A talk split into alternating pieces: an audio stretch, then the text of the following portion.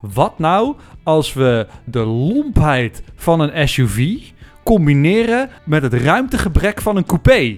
Ik heb en kippenvel en ik moet heel hard lachen als ik die koplamp eh, voorbij zie rijden. Denk je, dan koop je een auto van weet ik veel hoeveel, 30.000 euro. En dan moet je 2,50 per maand betalen voor de fucking parkeersensoren. Het is gewoon echt een, een, een rijdende autodrop verpakking. In plaats van dat we alle koplampen in één unit zetten, zetten we ze er allemaal los op. Want dat, want dat is mooi. Nee, het is helemaal niet mooi. Ja. Het is verschrikkelijk.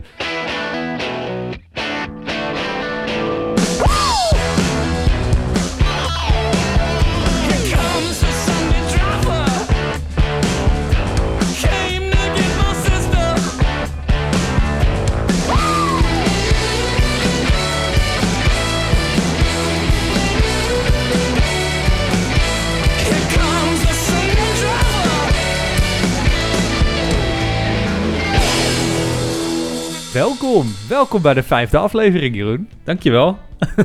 ik ben blij hier te zijn. We gaan er weer een schitterende aflevering van maken. De vijfde aflevering alweer van de Zondagsrijders podcast. Vandaag gaan we het hebben over BMW! BMW. En daar gaan we straks natuurlijk van alles en nog wat over vertellen. Maar voordat we BMW in gaan duiken, heb jij nog iets gehoord van onze, van onze fanbase? Ja, voor het eerst krijg ik berichtjes in mijn DM geslide van mensen die ik niet ken. Shit. Die, die aanmerkingen hebben over dat ze, dat ze het leuk vinden. Dus dat, eh, dat is wel echt... eh, dat motiveert wel. Dus blijf ze sturen. Yes. Dat eh, is leuk. Vragen of suggesties, stuur berichtjes. Want dat, dat vindt Jeroen vooral heel Ja. leuk, want zo is hij. ja, ik had ook een, een vriend die zei van ja, ik, het was wel een beetje een pijnlijke podcast voor me, die Bentley podcast, want ik ben dus wel een wijze Bentley fan. dus hij voelt zich wel een beetje als proleet weggeschreven. Nou, ja, dan weet, terecht. je, ja, dan weet je ook weer waar je staat. Ja. In het rijtje met Harry Benz en eh, Paris Hilton. ja, zeker. Ja. Maar goed, Bentley kunnen we gelukkig achter ons laten. Eh, Mhm. We gaan het vandaag hebben kort. Nee, we gaan het niet kort. We gaan het lang hebben over BMW. Want mijn god, er valt een boel te vertellen over BMW. Eh, maar voordat we dat doen, gaan we even het nieuws van de afgelopen week van ons af hoeren. Komt-ie. Ja, ik heb eigenlijk best wel een controversieel berichtje. Holy shit. En het nieuws is namelijk dat de Amsterdamse metro reclames voor brandstofauto's gaat weren uit haar abris. Eigenlijk is dit een begin van het einde voor de brandstofauto. Het is niet alleen maar brandstofauto, maar ook eh, bijvoorbeeld Shell eh, mag geen reclame meer maken. En alles wat te- met fossiele brandstof te maken heeft, mag niet meer eh, in het Amsterdamse OV zichtbaar worden. Ik vond het best wel sick eigenlijk. Serieus? Ja. Dit boeit me geen hol. Nee? fuck? Nee, in de Amsterdamse metro mag geen reclame gemaakt meer worden voor brandstoffen. nou, dat, zal, dat zullen ze wel gaan merken hoor. Oh, dat is, ik denk dat ze bij, dat bij General Motors aan het zweten zijn dat dit niet meer mag. ja, wat is dit nou voor Ja. onzin joh? Ja, maar, gasten, eh, maar ik vind eh, ze, ze, dat ze hier wel een beetje een soort signaal van geven... Van dat, dat brandstofauto's bijna net zo slecht zijn als roken en, Ja, weet en- je wat en- een en signaal Red Bull is? voor kinderen. Weet je wat een signaal is? Die fucking milieuzones. Dat je gewoon je auto, de stad niet meer in mag met je auto. Dat, Of dat je in Engeland of in Noorwegen of zo vanaf 2025, wat echt morgen is, alleen nog maar elektrische auto's mogen worden verkocht. Dat zijn signalen. Dat je in de fucking metro geen reclame meer mag maken voor je, voor je fucking BMW met een V achter. Ja, hoe de hell cares, Jeroen? Maar dan, Jeroen, ik heb namelijk ook een nieuwtje. Ik werd hierop geattendeerd door zo'n groepje autonerds naar wie ik de podcast stuur. En een van die gasten zei, "Joh, waarom hebben jullie het hier niet over? Toen dacht ik, waarover? En toen stuurde hij iets waarvan Mhm. ik echt niet kon geloven dat het zo was. Namelijk het Mhm. feit dat je nu een soort abonnementsvorm hebt voor Mhm. features op je auto. Dus dan koop je, daar is Ah. Audi nu mee aan het experimenteren. Dus je koopt een Audi, weet ik veel wat voor Audi, zeg een Audi A6 of Mhm. zo. En daar zit dan wel eh, van die, weet ik veel, meebewegende koplampen zitten daarop. Ja. Maar die zijn dan niet geactiveerd en daar moet je dan voor betalen in een abonnementsvorm. Dus die kan je dan Oh. later unlocken. Wat kut! Wat ontzettend kut. Ja, dus de parkeerassistent of zo. En dat, gaat dus, dat zijn dan dus echt per jaar of per zes maanden moet je daar dan voor betalen. Wie gaat dat ooit doen? Dat gaat toch niemand doen? Dan ga je toch, je gaat dan toch. Ik zie wel een soort nieuwe, eh, soort eh, schimmige wereld daaromheen ontstaan van, van schimmige monteurs die dat dan voor je unlocken, zoals je vroeger ook met je smartphone had, met je iPhone. Kon je hem jailbreken? Kan je nu tegenwoordig kan je dan ook je, je Audi gaan jailbreken? Ja, ik Ja. vind het... Nee, maar ja, het is misschien... Ik vind het namelijk heel... Wat Tesla doet met die over-the-air updates... waarin je auto ineens meer kan... Dat vind ik heel tof. Ja. Weet je, dan heb je de ene dag heb je geen autopilot... de volgende dag heb je ineens wel autopilot. Of je hebt ineens meer range... of je hebt ineens nieuwe games... of weet ik veel wat die Tesla-mensen allemaal doen. Eh, Ja. Dat vind ik juist wel nice Ja. dat dat kan. Maar dat je er dan vervolgens per maand voor moet gaan betalen... dat is toch fucking boevenbed. Ik werd echt kwaad toen ik dit hoorde. Het is toch jouw merk, hè? Poh, ja, dat is mijn merk. Is dit de toekomst? Ja, nou ja, kijk, het gaat zo al niet zo lekker, hè, die automerken, volgens mij. Die, die, die zijn echt aan het scrapen eh, over de bottom. Ja. Volgens mij zoeken zij gewoon allemaal nieuwe verdienmodellen waar ze nog iets aan marge op hebben. En software is natuurlijk, daar zit een mega marge op. Want dat, dat laat je door de lucht vliegen en dat ontwikkel je één keer en dan verdien je er vervolgens alleen maar geld aan. Dus Ja, dat ben ik met je eens. Als het puur die software zou zijn, zou ik het misschien nog wel soort van begrijpen. Maar het feit dat er dus allemaal hard, dat er dus wel al parkeersensoren in zitten, maar dat die dus pas werken op het moment dat je er geld voor betaalt. Maar dan kan je dus ook zeggen van bijvoorbeeld dat je... Oh, ik zit even krap bij kas. Ik zet het weer even uit. en dan, oké, nou alleen voor de zomer. Als ik bijvoorbeeld dan naar, eh, naar, naar, naar, weet ik, van naar Frankrijk ga rijden, dan heb ik wel parkeersensoren. Het kost ook helemaal geen, dat wat ik ook, het kost ook helemaal geen hol. Volgens mij varieerde tussen de 2,50 en de 50 euro per maand of zo. En de 50 euro was dan echt voor de, voor de super deluxe, weet ik veel wat. Maar denk je, dan koop je een auto van weet ik veel hoeveel, 30.000 euro. Ja. En dan moet je 2,50 per maand betalen voor de fucking parkeersensoren. Oké, we gaan. Oké, zullen we volgende keer op zoek naar gewoon echt leuk nieuws? Dat we denken van, jee, dit is leuk. ja, is goed. Ik heb wel gezocht, maar ik kon, echt, ik kon het niet vinden afgelopen week. Nee, maar het was echt een beetje een, een dalletje qua nieuws, hoor. Ja, ja dit, is, dit artikel is ook uit november 2020. Dus het is eigenlijk echt geen nieuws. Dit is nieuws voor jou. Ja, dit, is, ja, ja, dit was nieuws voor mij. Goed, oké, nou, eh, tot zover eh, het nieuws van het afgelopen jaar.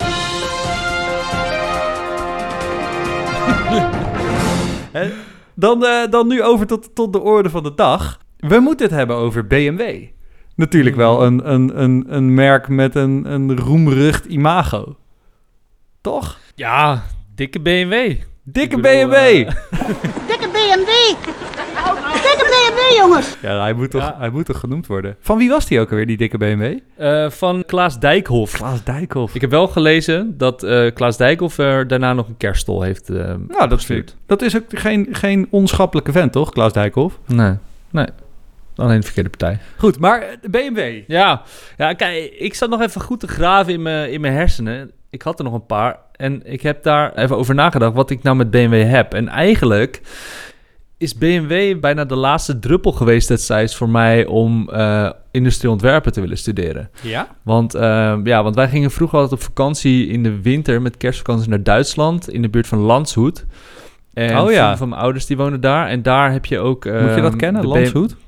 Nee, dat is in, eh, in München. Eh, Oh. Bij, bij München. Oké, ja. Eh, of in, in Beieren. En daar heb je dus ook de, de BMW, eh, een grote BMW-fabriek. En ehm, die, die vriend van mijn ouders, die had dus ook heel veel vrienden werken bij BMW. Die vertelde dan over dat hij dat die in- ingenieurvrienden had. En die reden dan in prototypes rond Vet. in die omgeving om te testen. Dat vond ik altijd zo'n vet idee. Dat je dus gewoon in prototypes aan het kutten bent. En eh, gewoon die, die types die niemand mag kennen.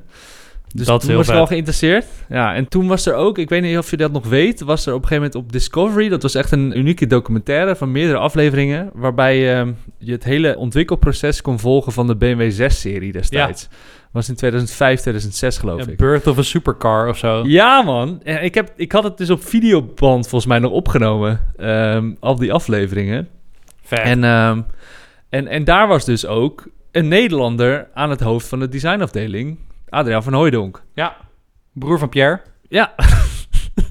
en dat was een beetje net voor de tijd dat ik ging studeren. Dus toen, toen dacht ik even, ja, dit wil ik. Ik wil dit leven. Ja, En weet je wel, auto's ontwerpen, bouwen, klussen, aanpassen. En toen dan, dachten we eh, nog dat we dat konden.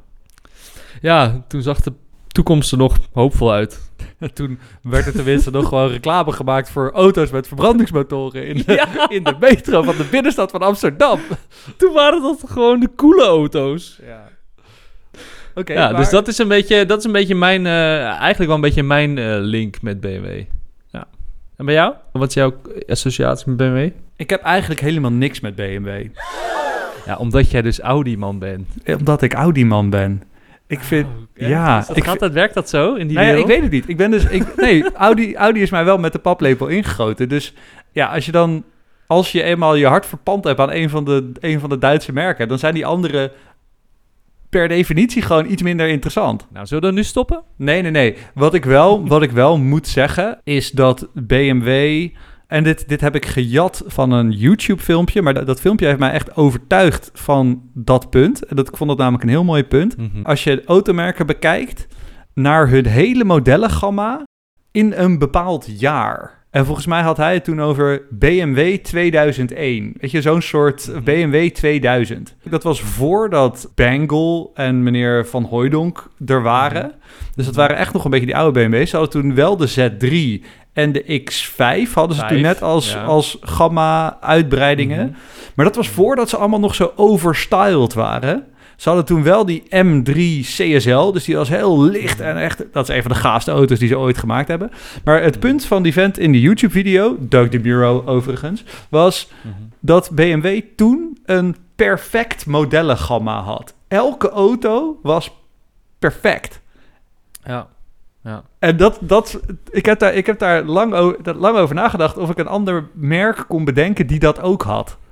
Eh, Ja. En daar moeten we een keer denk ik even ga- gaan graven of dat zo is. Maar ik vond ja. de, de BMW's van begin jaren 2000, als je die ook terugkijkt, die zijn Mm. gewoon prachtig, ingetogen, chic, snel, sterk. ja. Maar dus wel ook aan het vernieuwen met de Z3 en de X5. ja. Ehm, een, een, klein, een klein roostertje en eh, de eerste grote SUV. Kunnen we later nog over hebben. Dus dat, dat vond ik wel gaaf. Maar volgens mij is het daarna allemaal fout gegaan. Ja. Want dit waren nog echt de Duitse BMW's. Die gewoon echt grundlich waren en gewoon fucking solide. Ja. En daarna kwam die Amerikaan aan het roer. eh, met zijn bang op butt. Maar daar hebben we het later nog over. En toen, toen werd het in één keer allemaal... Dat zie, dat zie je nu nog op YouTube. Van, dat zijn allemaal modellen die je nu echt niet meer moet kopen ook. Nee, Ik weet niet waar het daar is fout gegaan. Dat Ja. is echt verschrikkelijk. Eh, nee, dat moet je inderdaad niet willen. Voordat we dan in de geschiedenis duiken, wat ik, eh, en daar komen we denk ik ook later op terug, wat ik heel prettig vind aan BMW, de autist in mij vindt dat gewoon fijn, is dat BMW een merk is van tradities. En dat, daar heb ik wel echt een zwak voor. Het feit dat ze die grill met die nieren hebben, Mhm. dat ze eh, altijd achterwiel aangedreven auto's maken. Dat ze de Hofmeister knik, dat is een bepaald styling element. Dat je bij de achterste zijruit Mhm. een klein knikje hebt. Die ze eigenlijk bij alle BMW's hebben doorgevoerd. Ja. Nou ja, daar heb ik echt een zwak voor. Ik vind dat, ik vind dat prettig dat ze zich daaraan Ja. vasthouden. Maar daar zijn ze dus wel ook weer op teruggekomen. Hè? Want bijvoorbeeld, als je nu kijkt wat ze nu eh, aan het eh, uitpoepen zijn eh, bij de ontwerpafdeling. Ik bedoel, mijn broer die rijdt in een zo'n zo, zo'n 2-serie Grand Tourer. Nou, dat is gewoon voorwielaandrijving hoor. Dat is gewoon een iets te chique Opel Sevira. Ja, ik wou dat nog niet op dit punt in de podcast vertellen. Oké, ja. Ehm, maar ja, je, je geeft hem dusdanig voor. ja. Kijk, wat ik zei, hè? de nieren, de achterwielaandrijving en de Hofmeisterknik. Die BMW Renault Scenic, Mhm. ik vind dat echt, echt, echt een abominabel gedrocht, vind ik dat. Ik vind dat een van de meest lelijke, en zeker die, eh, die zevenzitter, die slaat helemaal nergens op qua, qua eh, verhoudingen. Ik vind dat echt de meest onzinnige, verschrikkelijke auto die de afgelopen jaren is gebouwd. ja. Ik snap Ja, daar echt helemaal niks van. Dat is gewoon Mark. Dat is, dat is BMW gewoon. Die, die zijn gewoon opportunistisch ja, geworden. maar MPV's zijn ook op een retour. Niemand... Ja, oké, BMW is wel de meester in elk mogelijke carrosserievariant... in elk mogelijk formaat op de markt zetten... en dan gewoon maar kijken wie wat koopt. Oké, maar even, even terug naar die MPV... want het kan gewoon niet... en dat is dus ook nog voorwiel aangedreven... geen Hofmeisterknik en een MPV. Echt, echt om te kotsen. Ja, maar goed, ik bedoel dat, dat, dat het nou jouw auto niet is. Maar eh, ik bedoel, dat had je ook van een SUV kunnen zeggen. Want dat maakt ze daarvoor ook niet. Nee, maar Dus de, ja, MPV, weet je, de, wat MPV, is een- de MPV was achterwiel aangedreven en had Hofmeisterknik en had de... eh, Die SUV bedoel ik, die, die X5. ja, de X5. Ja, ja, Die, ja. die had... Nee, oké, maar nu Dus, dus, als, dus als hij een Hofmeister-knik had gehad en 18 wil aangegeven, dan had je niks gezegd. Als, nee, serieus, als, als BMW... Ja, een- doei! al- nee, nee, nee. Als BMW een achterwiel aangedreven MPV op de markt had gebracht, hadden Ja. ze daar nog wel mijn, mijn waardering voor kunnen krijgen. Dat was toch, dan is het namelijk weer onzinnig, want dan heb je een achterwiel aangedreven MPV waarmee je dus ook kan driften als je je best doet. Dat lijkt me dan weer fantastisch. Ik zie het wel voor me. Dan zou ik hem kopen. Ik moet de geschiedenis nog gaan vertellen. Zal ik dat doen? Ja, je krijgt één minuut. Oh man, ik heb, ik heb onderzoek gedaan. Ik ben in de geschiedenis gedoken. De geschiedenis van BMW is echt fucking grappig. Ja? Ja. Want? Nou, ben je er klaar Ja. voor? Ja. Het eerste wat ik vond, vond ik al geweldig. BMW, het is een hele versplinterde geschiedenis. Maar BMW is voortgekomen uit Rap Motorwerken. Gesticht door Karl Rap in 1913. 1913 is ook aanloop Eerste Wereldoorlog. Ja, lekker. De fabriek van Rap Motorwerken is gesticht naast Otto's vloekmachinefabriek. Dat is toch leuk? Eh vloekmachinefabriek, want leverancier. Want motorwerken waren geen automotoren, waren vliegtuigmotoren. Mhm. Toen ging Rap ging weg. Eh, Dus toen was Rap motorwerken, sloeg ook nergens op, want meneer Rap was er niet meer. Toen werd eh Rap motorwerken omgedoopt tot Bayerischen Motorenwerken. BMW. BMW.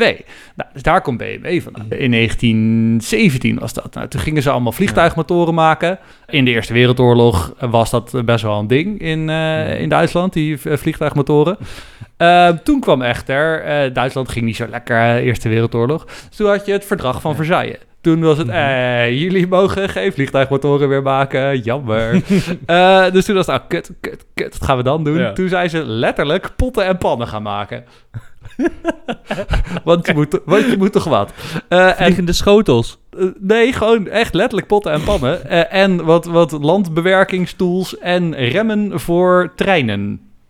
Hmm. Ja, ik weet ook niet precies waarom. Dat is Ehm, wel echt een niche. Ik ja. denk dat er weinig eh, concurrentie was. Ja, en, en meneer, d- nou ja, er was nog niet zoveel spoor in die tijd, maar Nee. ja, dat was in elk geval genoeg om, om het voort te laten bestaan. Mhm. Ehm, toen kwam een eh, investeerder, dat was een man uit Wenen, dat ligt natuurlijk wel in de buurt bij München. Ehm, Camillo Castiglioni, ja, ik heb het ook niet bedacht. Castiglioni.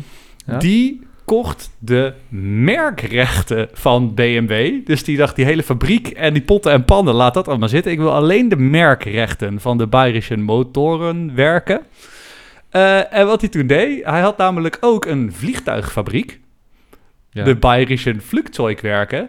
En toen dacht hij, hup, hup, hup, barbatruk, mijn vliegtuigfabriek heet nu BMW. Eh, en die vliegtuigfabriek was in München en dat is waar het BMW hoofdkwartier tot de dag van vandaag zit. Sterker Mhm. nog, op de website van BMW grijpen ze terug naar die Flugzeugwerkenfabriek in plaats van Rap Motorwerken Mm, om aan te geven waar ze vandaan komen. Dus dit is al, dit is al raar. Dus je had gewoon een BMW Ja. met een eh, bedrijf BMW met een fabriek. En dat is nu een ander, andere fabriek geworden. Hm. Ehm, daar gingen ze dus ook gewoon weer lekker motoren maken voor bussen en voor trucks en zo. Ehm, Welk jaar was dit? 1922, dus na de, na de Eerste Wereldoorlog. Ehm, en toen wilden ze op een gegeven moment auto's gaan maken, want ze waren alleen maar motoren aan het maken. Maar auto's dachten ze, ja, dat wordt wel een ding. Toen hebben ze, in plaats van dat ze zelf iets gingen doen, dat is ook een beetje de rode draad van BMW, hebben ze gewoon iets anders overgekocht. Dus toen hebben ze Eisenach overgekocht. Dat lag niet in München, maar ergens anders. En Eisenach had toen een auto met de merknaam Dixie. Ja, ik snap ook niet echt waarom. Maar goed, die heette de Dixie. Ja. En toen heeft BMW gezegd, nou, dit is nu van ons. Eh, dus dit is het, de, de Dixie 315 was de eerste BMW 315. Ehm, toen in 1933 eh, kwamen ze uit met de BMW 303. Dat was de eerste BMW met de nierengrill. In 1933 al. En die hebben ze dus sindsdien hebben ze dat ding gehouden. Toen, oh ja, gokje, in de Tweede Wereldoorlog. Ja. Was BMW toen goed fout of echt heel fout? ja, ik denk dat ze in de tankproductie zijn gegaan, of niet? Ze hebben, Nee. gewoon al, ze hebben gewoon de hele fucking Hitler-tour hebben ze gefinancierd. Of, nou, eh, ze wat hebben heel veel vliegtuigmotoren gebouwd, 30.000. Maar wat vooral best wel heftig was, is dat Ja. van hun totale personeelsbestand van 50.000... Ja. bestond de helft uit dwangarbeiders uit concentratiekamp Dachau.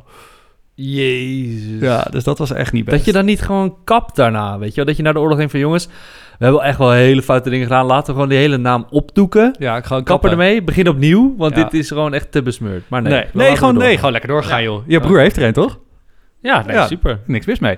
Oké, gas. Ja, toen eh, de Tweede Wereldoorlog afgelopen, eh, en toen hadden ze een probleem, namelijk dat Eisenach, waar ze die auto's bouwden, dat wordt geannexeerd door de Russen.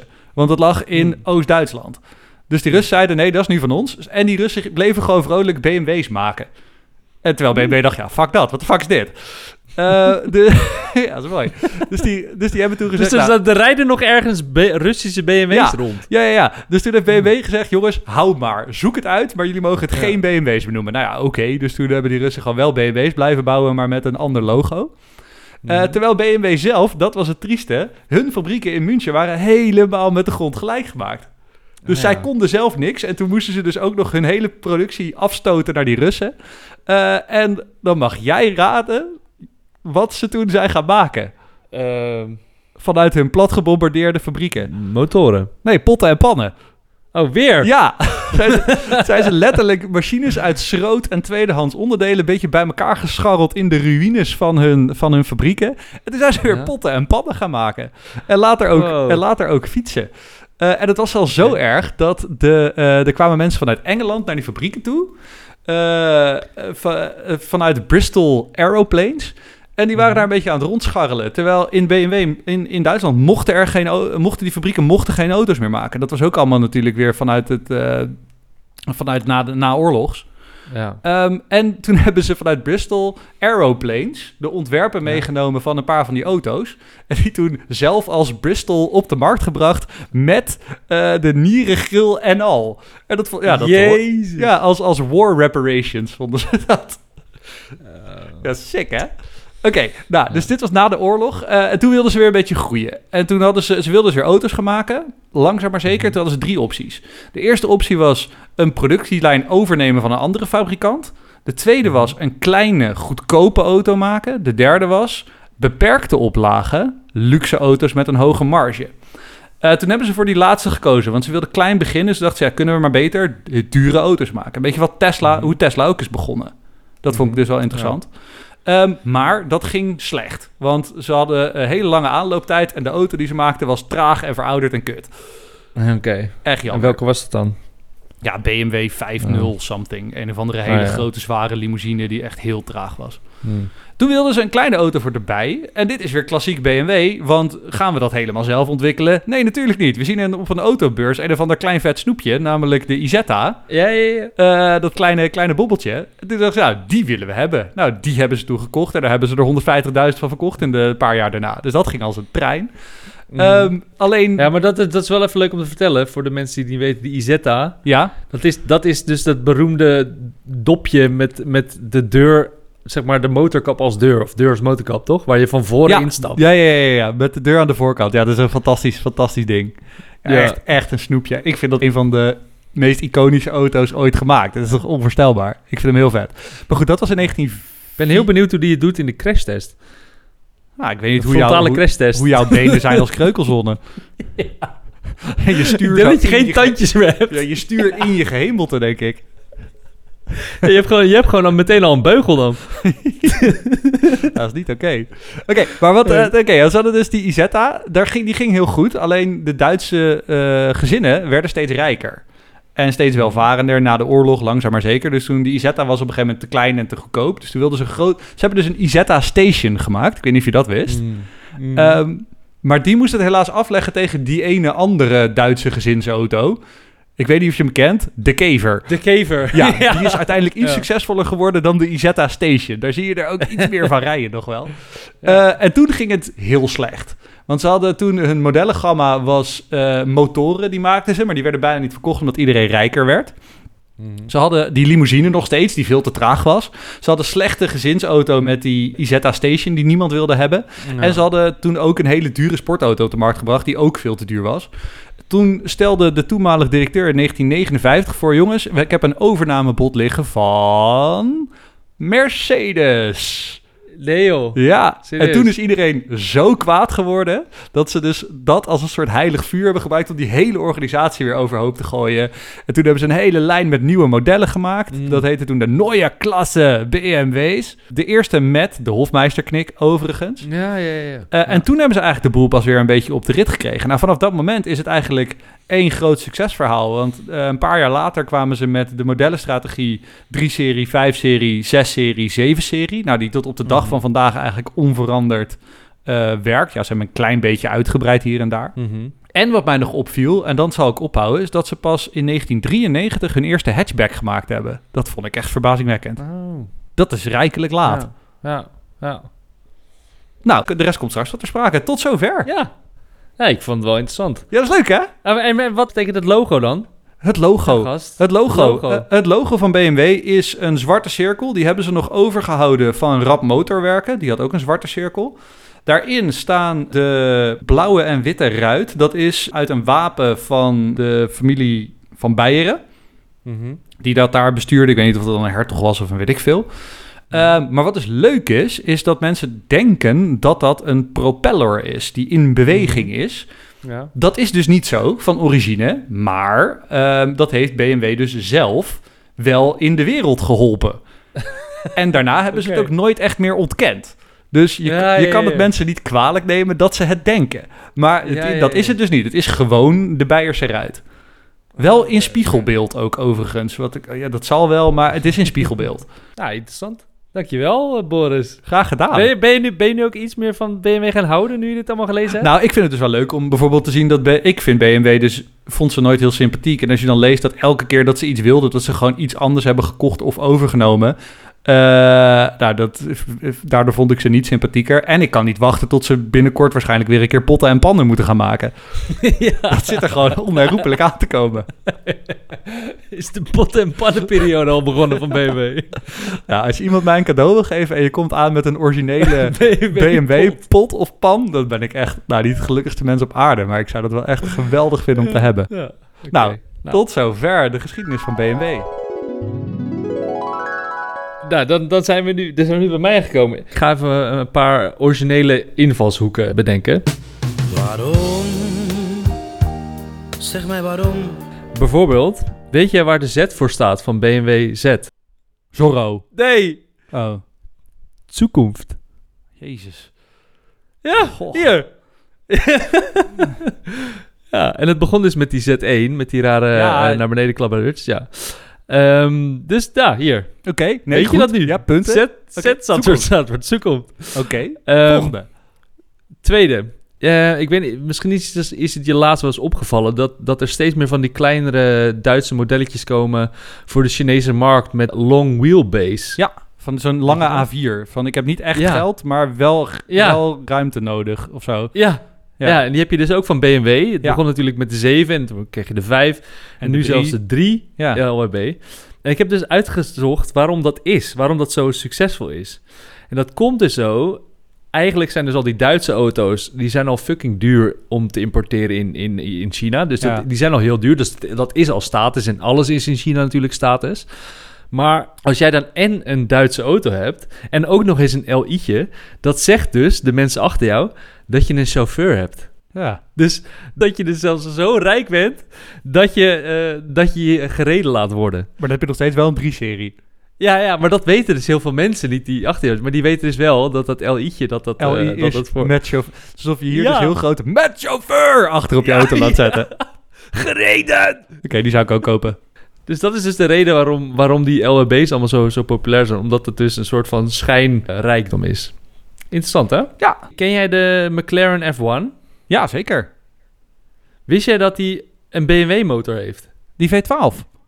Ja, Nee? dat is een BMW-motor. Maar wa- waar lag die dan eerst in? Of heeft BMW die speciaal gemaakt voor de F1? Het McLaren Formule 1-team reed dus met Honda-motoren. En toen wilde die Gordon Murray wilde dus de ultieme eh, supersportwagen maken. Eh, en toen klopte ze dus voor de motor aan bij Honda. Maar die hadden geen interesse in, om een V12 te ontwikkelen voor zo'n lage, eh, Aantallen. lage productieaantallen. Maar BMW en wel. toen zijn ze naar BMW, gaan, BMW, eh, zijn ze naar BMW M gegaan, weet je wel, de motorsportafdeling. En, en die heeft die motor voor ze ontwikkeld. Sick. En in 1991 was dat. En toen kwamen ze met een 6,1 liter V12 met 635 pk. Echt En dat ding ging dus 386 kilometer Ja, per ja, uur. ja, nee, dat, dat weet ik. Dat is in Ja, 1991. dat, maar dat, ding is heel nagaan. lang... Tot de Bugatti Veyron is dat ding de snelste, Ja. snelste road legal auto geweest. Maar, Ja. wat ik me afvraag... Er is dus geen BMW op de markt gekomen met die V12. Ik denk het niet, nee. Ik denk het niet. Ja, ik zit even te denken. Je hebt wel de M1 natuurlijk. Ja, maar dat, die was met Lamborghini ontwikkeld. Ja, dus dat zal het wel niet zijn. inderdaad. Ja. Nee. Ja, dat is... Godver, ik heb drie weetjes. De eerste moet ik met je delen. Ja. Namelijk, wist je dat er Nou? een fout zit in de naam van BMW? Dat zou jij moeten weten. Ja, motorenwerk is één woord. Motorenwerk is één woord. Dus we hebben het Ja, gewoon over BM, niet over BMW. Ja, ja, ja, ja. Ja. En ik weet Oh. niet waarom dat zo is, maar het, het ergert me sinds ik het gelezen heb. ja. ja, dus het moet zijn Bayerischen motorenwerken. Niet Bayerischen motoren werken. Oh, dat- maar dat Duitsers dat ook goed Ja, want Duitsers zijn helemaal mierenneuken. Ja, ik vond het insane. Nou, dat is één. Ten tweede, BMW heeft een motorsportafdeling. Ja. Die heeft, eh, die heeft ook een kleurencombinatie. Dat zie je ook voor dat emmetje. Zie je zo Ja. drie strepen in drie kleuren. En die hebben ze soms ook op stickers en weet ik veel wat. Blauw, blauw, rood volgens mij. Nee, blauw, paars, rood. Ah, ja. Waar staan die kleuren voor?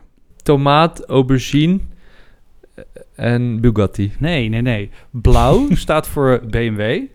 Ja. Rood staat voor Ferrari. autosport. En paars staat voor ertussenin. Namelijk BMW en motorsport. ja, dit geloof je niet, hè? Ja, ja, nee, het is wel echt een beetje wat ik niet had willen weten. Ja, oké. En dan tenslotte hierbij moest ik gewoon aan jou denken, Jeroen. Want Ja, jij, bent, jij bent, toen wij nog collega's waren, ben jij een keer voor een project naar China gegaan. Ja, klopt. Eh, en daar werd jouw naam, Jeroen, ja. wat werd er Julong. Julong. En wat Julong, betekende dat? Ja. Eh, volgens mij grote draak. Ja, precies. Dus Ja, dat, is, dat ja, vond ik zo vet, dat ze dan van een westerse naam iets Chinees maken, wat dan een hele vette Julong. betekenis heeft. Julong. Ja, ja, ja. Nou, dat hebben ze dus ook gedaan met BMW. Want BMW, Ja. daar hebben ze in het, eh, in het Chinees hebben ze daarvan gemaakt. BMW wordt dus ook in China Baoma genoemd. Ja. En Baoma betekent zoiets als, in het Engels dan, treasured horse.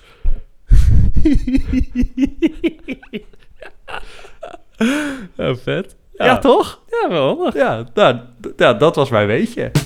Waarom? Zeg mij waarom? Oké, let's go. Je mag een modelletje noemen, Jeroen. Ja, ehm, de mooiste modellen, de interessantste modellen. Ik zit even te denken, wat vond ik nou echt fucking vette modellen toen ik, toen ik, eh, toen ik klein was? Ik vond dus eigenlijk die, ehm, die BMW Z8, dat vond ik wel echt, echt een prachtig modelletje gewoon. Kan je hem voor de Ehm, luisteraars omschrijven? Ja, het, is, het gaat er dus om, hij is ook eh, voorgekomen, hij is gebruikt in James Bond. Zeker. Ik geloof dat het was The World Is Not Enough, daar kwam die in voor. Het is dus een tweede, twee persoons roadstertje, cabriootje. Eh, en het is een beetje een retro model van, een, een puntig retro modelletje van de 5 BMW 507. Dus het, ja, het is, het is een beetje moeilijk uit te leggen. Hij, hij is helemaal niet klassiek BMW. Als je hem ziet, Nee. En je zou het logo niet zien, dan zou je misschien denken dat het, eh, nou ja, het zou een Alfa kunnen zijn, of het zou een Fiat kunnen zijn. Wa- Maar waar, kijken, waar kijken we naar? We kijken naar een cabrio met een hele lange motorkap. ja, Eh, echt, zo, echt zo'n klassieke roadster. Ik vond Ja. het eigenlijk een moderne interpretatie van de E-Type. ja, dat kan je er ook wel in zien, ja. En Maar deze auto heeft bij Ja. mij echt moeten groeien. Toen ik hem voor het eerst... Toen ik heb hem namelijk ook gezien bij James Bond. Ik vond het echt een hele lelijke auto. Ik vond het een soort sigaar op wielen. Ik vind het echt een, Nee! een, een acquired taste. Want ik vind hem nu ook prachtig. ja, Eh, voornamelijk de achterkant. Het schijnt ook dat Steve Jobs deze Ja. auto ook geweldig mooi vond. oh, omdat hij ehm, zo simplistisch is. Omdat hij zo simplistisch en minimalistisch is. Simplistisch, minimalistisch, tijdloos. Ja, ja. Ja. Ehm, hij was ook heel duur. Ja, klopt. Het was ook helemaal niet echt een eh, succes. En, Nee. en nu wordt hij natuurlijk daarom juist weer wel, eh, omdat hij zo weinig geproduceerd is, wordt hij onwijs... eh, Eindigt hij niet doormidden gezaagd? Ja. Die heb ik ja. gezien in het James Bond Ja. Museum in Londen. De doormidden gezaagde Z8. Ben jij serieus naar het James Bond Museum gegaan? Ja. In Londen. Waarom? Nou, gadgets, auto's, doormidden gezaagde BMW Z8. Ja, maar dat is gewoon... Ik vind dat net zo treurig als Gast, naar Madame 12. Tussauds gaan. Ik was 12. Ja, oké. nou, dan... Oké. Je Budvrij, dat mag. Oké. En wat je zei, hè, gebaseerd, gebaseerd op die 507 Roadster. Ik wist Ja. dus, dat is dus de auto die ze maakten. Toen hadden ze net die grote limousine en de Isetta. Toen dachten ze, kut, Ja. Mercedes heeft die Gullwing eh SLS. Ja, die prachtige, Ja. die prachtige SL, die, die SL, met vleugeldeuren. Ja, daar moeten wij ook iets mee. En toen hebben ze dus die Ja. 507 gemaakt. En ik wist het helemaal niet dat dit zo was. Maar dit, deze komt ongeveer mijn top 10 binnen in mooiste auto's die ik ken. Ja, Vooral ja. die coupé, man. Waanzinnig. Ja. Dat is dus een auto uit 1955, 56. Was er een coupé van? ja, die Oh, hebben, die eens. Ja, ja, ja, kijk maar. Oh, wow. Die, ja, die vond ik nog schitterender. Echt fantastisch. Ja, dat is eigenlijk gewoon een mooiere Mercedes vleugeldeur. Ja. Ik wist helemaal niet dat die bestond. Er zijn er dus heel weinig van gemaakt, hè, want er was veel te duur. Er zijn er echt maar een paar honderd van gemaakt. Ja, ik, ik las, hij moest, hij moest eigenlijk dus het gat opvullen tussen de Triumph MG's en die Mercedes. Maar uiteindelijk was hij, met alle productie, was hij net zo duur als die Mercedes. twee keer, maar dan hij was twee keer zo duur als de Mercedes. Hij was veel duurder. Echt? Ja, Jezus. echt hopeloos. Sommige dingen kunnen ze gewoon niet zo goed daar. Ja. Ah, eh, ik, ik wil nog even een, een, een autootje noemen die mijn... Ja? Want ik vind dat altijd wel een leuke, als we wat we noemen, de, de, de slechts gelukte BMW. Ja, Ja, jij, Jij, wil, jij had het al over die, eh, of ik had het zelf ook over die, die, die er nu is, die MPV, die twee serie ja eh, god, Grand de fucking Maar brandstapel. mijn allerlelijkste, altijd als ik hem zie, dan krijg ik gewoon kippenvel van lelijkheid. Ja, Dat ja, ja, ja. is die oude BMW 3-serie compact. Ja, Die voor die koplampen. ja Jeroen. Mag ik je iets zonder grappen iets vertellen? ja. Ik heb overwogen om deze te kopen. Maar was het een grap of heb je dat echt serieus? Nee, ja, ik hou namelijk dus wel van die, van die... Ik heb ook een Audi A2, weet je. Ik hou gewoon van, van die net mislukte... Waarom hebben ze dit gedaan, auto's? En dat geldt ook voor deze. Het is een soort... Het is een 3-serie waar ze de kont vanaf hebben gezaagd. En op een of andere onverklaarbare wijze hebben ze gedacht... in plaats van dat we alle koplampen in één unit zetten... zetten we ze er allemaal los op. Want dat, want dat is mooi. Nee, het is helemaal niet mooi. Het is verschrikkelijk. Ja, volgens mij heeft Bentley, waar we het vorige aflevering hadden, heeft hier ook zijn, zijn koplampen eh, eh, inspiratie van gehaald. Ja. het is... ik weet al wat dit is. Je weet toch, jij zei van er was in 2002 een periode met alleen maar perfecte BMW's. Ja, En toen op een gegeven moment dachten ze, ja shit, we moeten vernieuwen. En dit was nog voordat die Ja, Chris ja, ja, Bangle ja. er was. Toen dachten ze, oké, we gaan iets heel anders doen. En toen kwamen ze hiermee. En toen waarschijnlijk hebben ze toen gezien van, jongens, volgens mij zijn we gewoon uitgespeeld. Wij moeten dit niet meer gaan doen. We moeten dat aan iemand anders overlaten die gewoon een hele frisse wind door onze ontwerpafdeling eh, laat waaien. Ja, maar dit ding was ook wel een beetje spielerij, toch? Dit was geen hele grote verkoopknaller. Hier verkochten ze niet zoveel van. Dus ze konden hier gewoon een beetje lol mee hebben. En het was niet zo goed ik heb gelukt. en kippenvel en ik moet heel hard lachen als ik die koplamp eh, voorbij zie Nou ja, ik zou dus overwegen om te kopen. Gast, Oké, ja. Mag je doen. Jij Ik lachen. ga niet meerijden. Jij lachen, ik huilen. Over auto's gesproken die niet zo goed gelukt Ja. zijn. Ze hebben natuurlijk bij BMW ook die, eh, die i3 gemaakt, hè? Dat was Ja. een van de eerste elektrische auto's. En ik weet ook nog wel toen die op de markt kwam dat ik dacht... Ik snap dat je elektrische auto's wil maken. Maar waarom moeten ze allemaal zo fucking tyfus godsgruwelijk lelijk zijn? Ja. Die, die, nou, ik, ik snapte er echt geen hol van. Maar Ja. Oké, ik vind hem nog steeds niet mooi. Maar Mhm. iemand zei op een gegeven moment tegen mij... wat die i3 voor, voor BMW is... is de A2 voor Audi. Zeg maar, de A2 is een Audi Ja. voor mensen die niet van Audi's houden. Ja. De Ja. i3 is een BMW voor mensen die eigenlijk helemaal niet van BMW's houden. Nou ja, en, dus, en die i3 heeft een beetje hetzelfde formaat als een A2. Dus de- hij wordt gewoon over het algemeen gezien als de spirituele opvolger van de Audi A2. Het, het was destijds ook wel echt wel een, een vooruitstrevend autootje. Want ze kwamen toen met twee modellen. Ze kwamen en met die i8. Dat was weet- al, maar dit is oud ook, hè? 2013 of zo Ja. was dat al, toch? Ja, maar ze kwamen dus en met die i8. Dat was echt een beetje het idee van een supersportwagen die wel zuinig is. Ja. Dus die had een 1, die had een driecilinder 1.5 motortje met Ja. een, met een, met een, eh een elektromotortje erbij.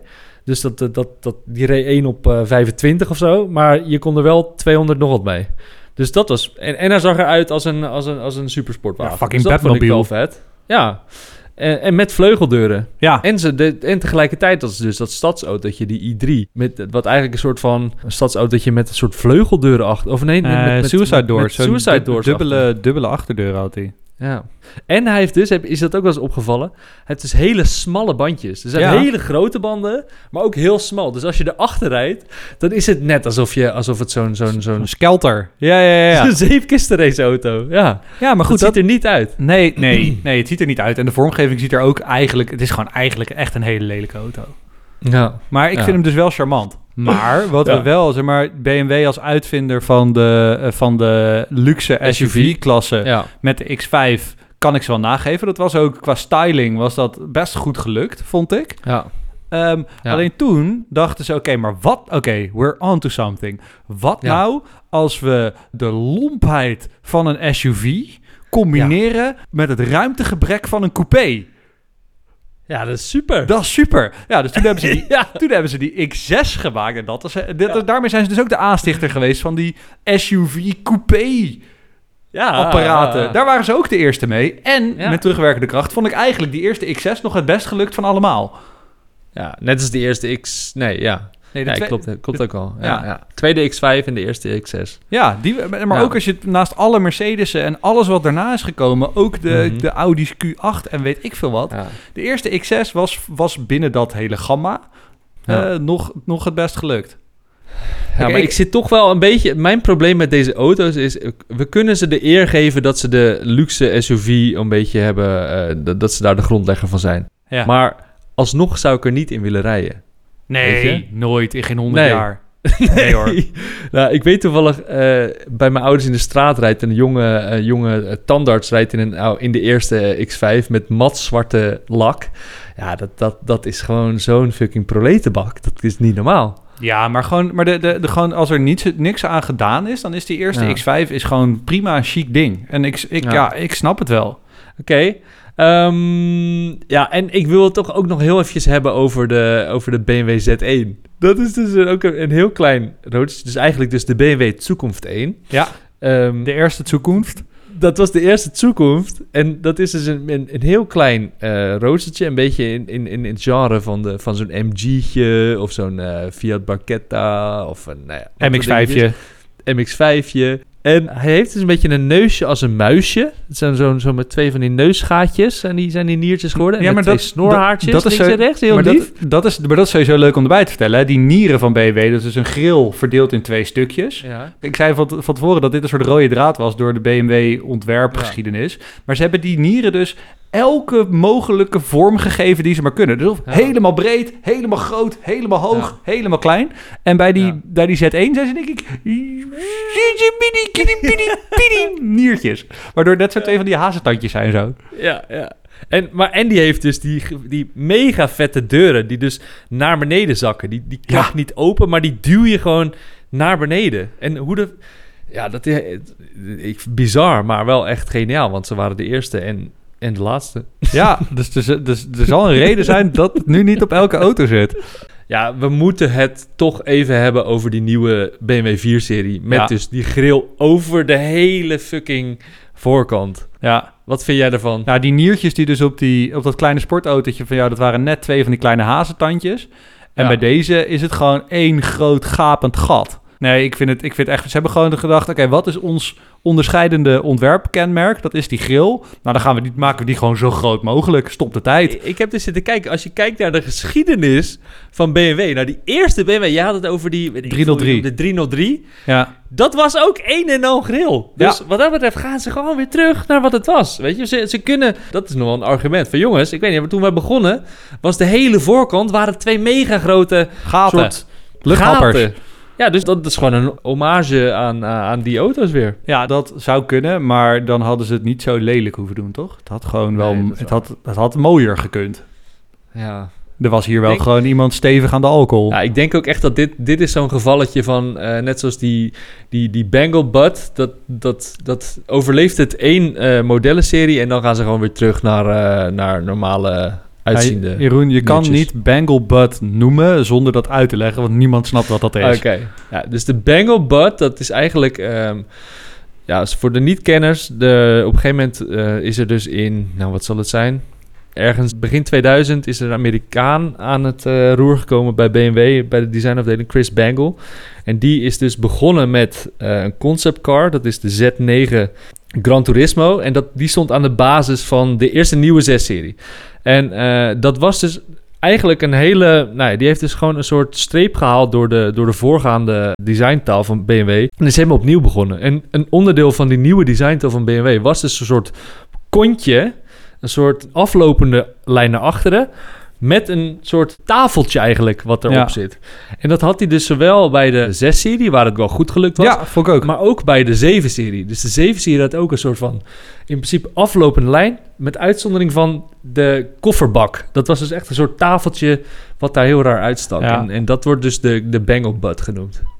Oké, deze wilde ik gewoon heel graag nog even aan je laten zien. Want vlak voordat eh, BMW Mini overnam, waren ze zelf ook bezig met een kleine stadsrakker. Toen hebben ze een conceptcar ontwikkeld met dezelfde indeling als de McLaren F1. Dus één iemand in het midden. En dat moet ook ongeveer rond diezelfde tijd zijn geweest. Toen zeiden ze, oké, krijgen jullie onze motor, krijgen wij jullie cockpit. Dat sowieso moet het gegaan zijn. Ehm, maar wel dus met een motor achterin en achterwielaandrijving. Oké. Ik wist niet dat dit bestond, maar ik vond hem zo fucking vet. Het is een soort mini-multipla. Ja, Dat is het, de, de, qua verhoudingen. ja, Zo, zo met een veel te groot... zeg maar raamgedeelte... en een veel te klein onderkantje. onderkantje. Ja, maar Ja. de BMW, BMW Zukunft 13 is dit. Ja, 13 is ook, niet, 13. is ook niet een geluksgetal Nee. geweest. Maar Nee. ik vind, als deze nu te koop was, ik zou hem sowieso kopen. Hoe vet is dit ding? Het is ook een soort smart avant la lettre, hè? Motortje achterin. Nou, kijk, als ik dit zo zie, dan, dan ben ik echt eeuwig dankbaar dat ze gewoon Mini hebben gekocht. En niet zelf zijn gaan proberen om een soort mini-stad zoiets te maken. Ze waren dus met dit ding bezig en toen hebben ze mini gekocht. Dat ze, oh, laat maar zitten dan met het ding. We hebben gewoon, Ja. gaan gewoon minis maken, klaar. Ja, Ik, ja, ik vond deze... Ze hadden in plaats van dit, hadden ze nog beter potten en pannen kunnen gaan, weer gaan, gaan verkopen. Oké, Oké, oké, dan gaan we naar de koopjes. de koopjeshoek. Steeds verrassend, altijd voordelig. We hebben dus maximaal 5000 euro voor een BMW. Wat zou je kopen? Ik wil liever wel eerst, want ik zei het tegen jou via de app van Boris. Ik heb nu dus iets gevonden. Ja. En dit ga je sowieso nooit kunnen overtreffen. Dus ik was, ik was helemaal in mijn nopjes met wat ik had gevonden. ja. En toen kom jij in één keer... Volgens mij weet ik wat je hebt.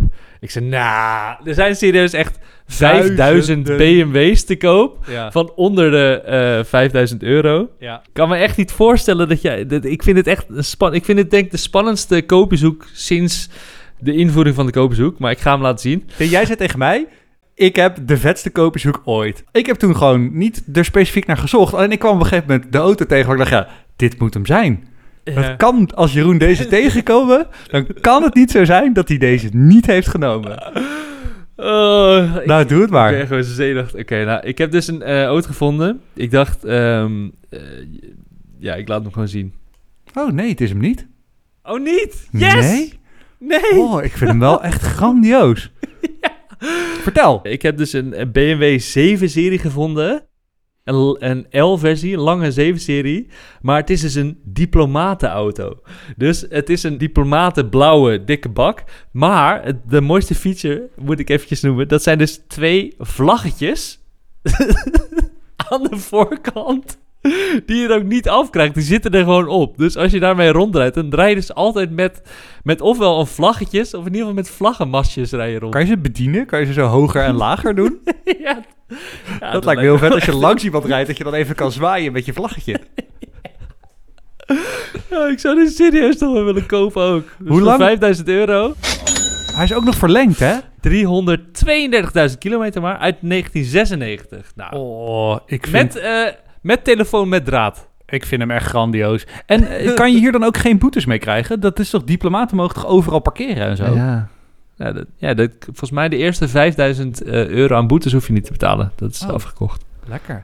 Nee, oké, dit, was, dit was totaal niet wat ik had verwacht. Maar dan denk ik Oh, dat jij gelukkig. dan denk ik namelijk dat jij heel blij bent met de mijne. Ja, oké, laat zien. Mijn koopje van de week is een BMW achterwiel aangedreven. Dus supergoeie driftauto's. Dus ik heb een eh, BMW 328 Coupé. eh, handgeschakeld. 126.000 kilometer maar op de teller. Ehm, en hij is gesponsord door Autodrop. Dus hij is helemaal bestickerd in de roze met zwart. Het is gewoon echt een, een, een rijdende autodrop verpakking. Het is een rijdende autodrop verpakking, maar dan dus met autodrop. Maar ondertussen wel dus met, met, ehm met race stickers en race stoelen. Ja. Alles erop en eraan. En dus maar 126.000 kilometer. ja, maar wel allemaal zijwaarts gemaakt. Ja, Die moet je nagaan. 126.000 Dus, kilometer. ja, dus rechtdoor heeft hij nog minder gereden. Hij kan ook alleen nog maar driften, denk ik. Gewoon, dat is gewoon de enige manier om, om hem te rijden. Nou, maar kijk, het is natuurlijk aan de ene kant het gekscherend. Aan de andere kant, als jij daadwerkelijk autosport wil gaan beoefenen als... Nou, beoefenen. Als jij gewoon af en toe over het circuit wil rachen... Dan Ja. is een BMW voor een paar duizend Ja. euro wel de beste keuze die je hebt, volgens mij. Ja. Omdat het achter aangedreven is. Eh, Heb je wel eens gedrift eigenlijk? Gast, ik heb nog nooit op een circuit gereden, weet ik veel. Maar goed, een, een BMW 3-serie. Er ligt echt een dikke motor in, voldoende pk en het is een autodrop. Ja, oké. Ja, ik vond hem heel vet, maar... Ja, ik moet hem bij jou geven. Deze diplomatenbak met, met vlaggetjes. Met de Europese vlagjes zijn het ook. Ja, het is die man. blauwe met wit. Ja, ik wil die, ik wil die, ik wil die. 300.000 kilometer, doe maar. Is goed. Oké, top. Steeds verrassend, altijd voordelig. Nou, zijn we aan het einde, BJ. Ja, we zijn aan het eind van de aflevering over BMW. Ja. Ik vond het, ik weet niet hoe het met jou zat, ik vond hem echt heel leuk om voor te bereiden in elk geval, om in te lezen. En het is gewoon wel een merk met heel veel, er valt heel veel over te vertellen. Heel veel gekke dingen hebben ze. Ja, ja nou, wat, ik, wat ik dus wel weer een, een, een soort eh, terugkomend thema vind bij al deze merken... is dat er zijn best wel diepe dalletjes geweest bij, deze, bij dit soort merken.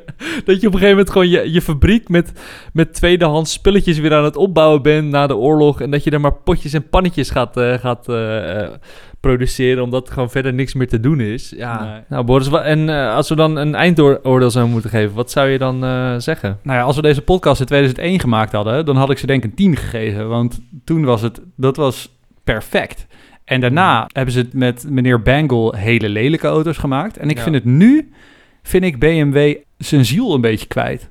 Eigenlijk van alle modellen die ze nu hebben, vind ik alleen de allersnelste 1-serie coupé. Dus dat is hun allerkleinste, dat is echt zo'n bommetje op wielen. Zo'n heel klein coupeetje. Zou Ja. eigenlijk niet moeten bestaan, maar bestaat wel.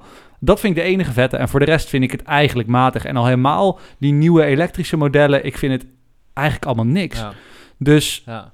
voor, nou, dan krijgen ze van mij voor de historie nog steeds wel een 8.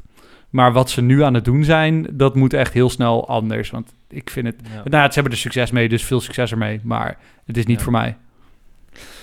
Ja, ik, ehm, ik, ik, ik dit is voor mij het eerste keer dat ik echt nu, als je inderdaad zo kijkt wat voor modellen er nu op de, op de weg liggen, of, zeg maar te, te, te koop zijn van deze, dat ik er gewoon niet echt meer warm van word. Gewoon echt niet meer. En eh, zeg maar vergeleken met, met, vergelijk het met de ik veel, zes jaar geleden nog wel. Dus ik ga ze nu gewoon echt straffen. Dus ik geef ze een 7. Dat noem je straffen. krijgt voor mij nu, BMW krijgt voor mij nu een 7. Ja. Nou, daar zullen ze echt van wakker liggen in München, eh, Jeroen. oh nee, er mag geen reclame meer gemaakt worden voor auto's met verbrandingsmotoren in de metro van, Rotter- van Amsterdam. En Jeroen geeft ons een 7. 7 min. 7. Oh, ja, oké. Oké, dat, is, dat is goed. Dat is goed. Ja, 7 min. Oké, nou, van mij, krijgen ze, van mij krijgen ze een 8, van jou een 7 min. Dan rest Yes. ons nog een shout-out naar Menno de Meester voor het maken van de podcast. Moeten wij nog even zeggen, volg ons op Instagram voor de plaatjes bij de praatjes. Mhm. En vertel het gewoon door aan een vriend van je. Ja. Doe dat. Doe dat. Dat, is, dat is voor ons leuk, voor jou Ja. leuk, voor die vriend Ja. van je ook leuk. Kunnen jullie het een beetje over, daarover hebben? Van joh, Ja. heb jij nog zondagsrijders geluisterd? Ja, was echt super leuk. Dat? Wist jij dat de Z van BMW voor toekomst staat? Ja, die doet het goed in de kroeg, denk ik, als we daar straks weer naartoe mogen.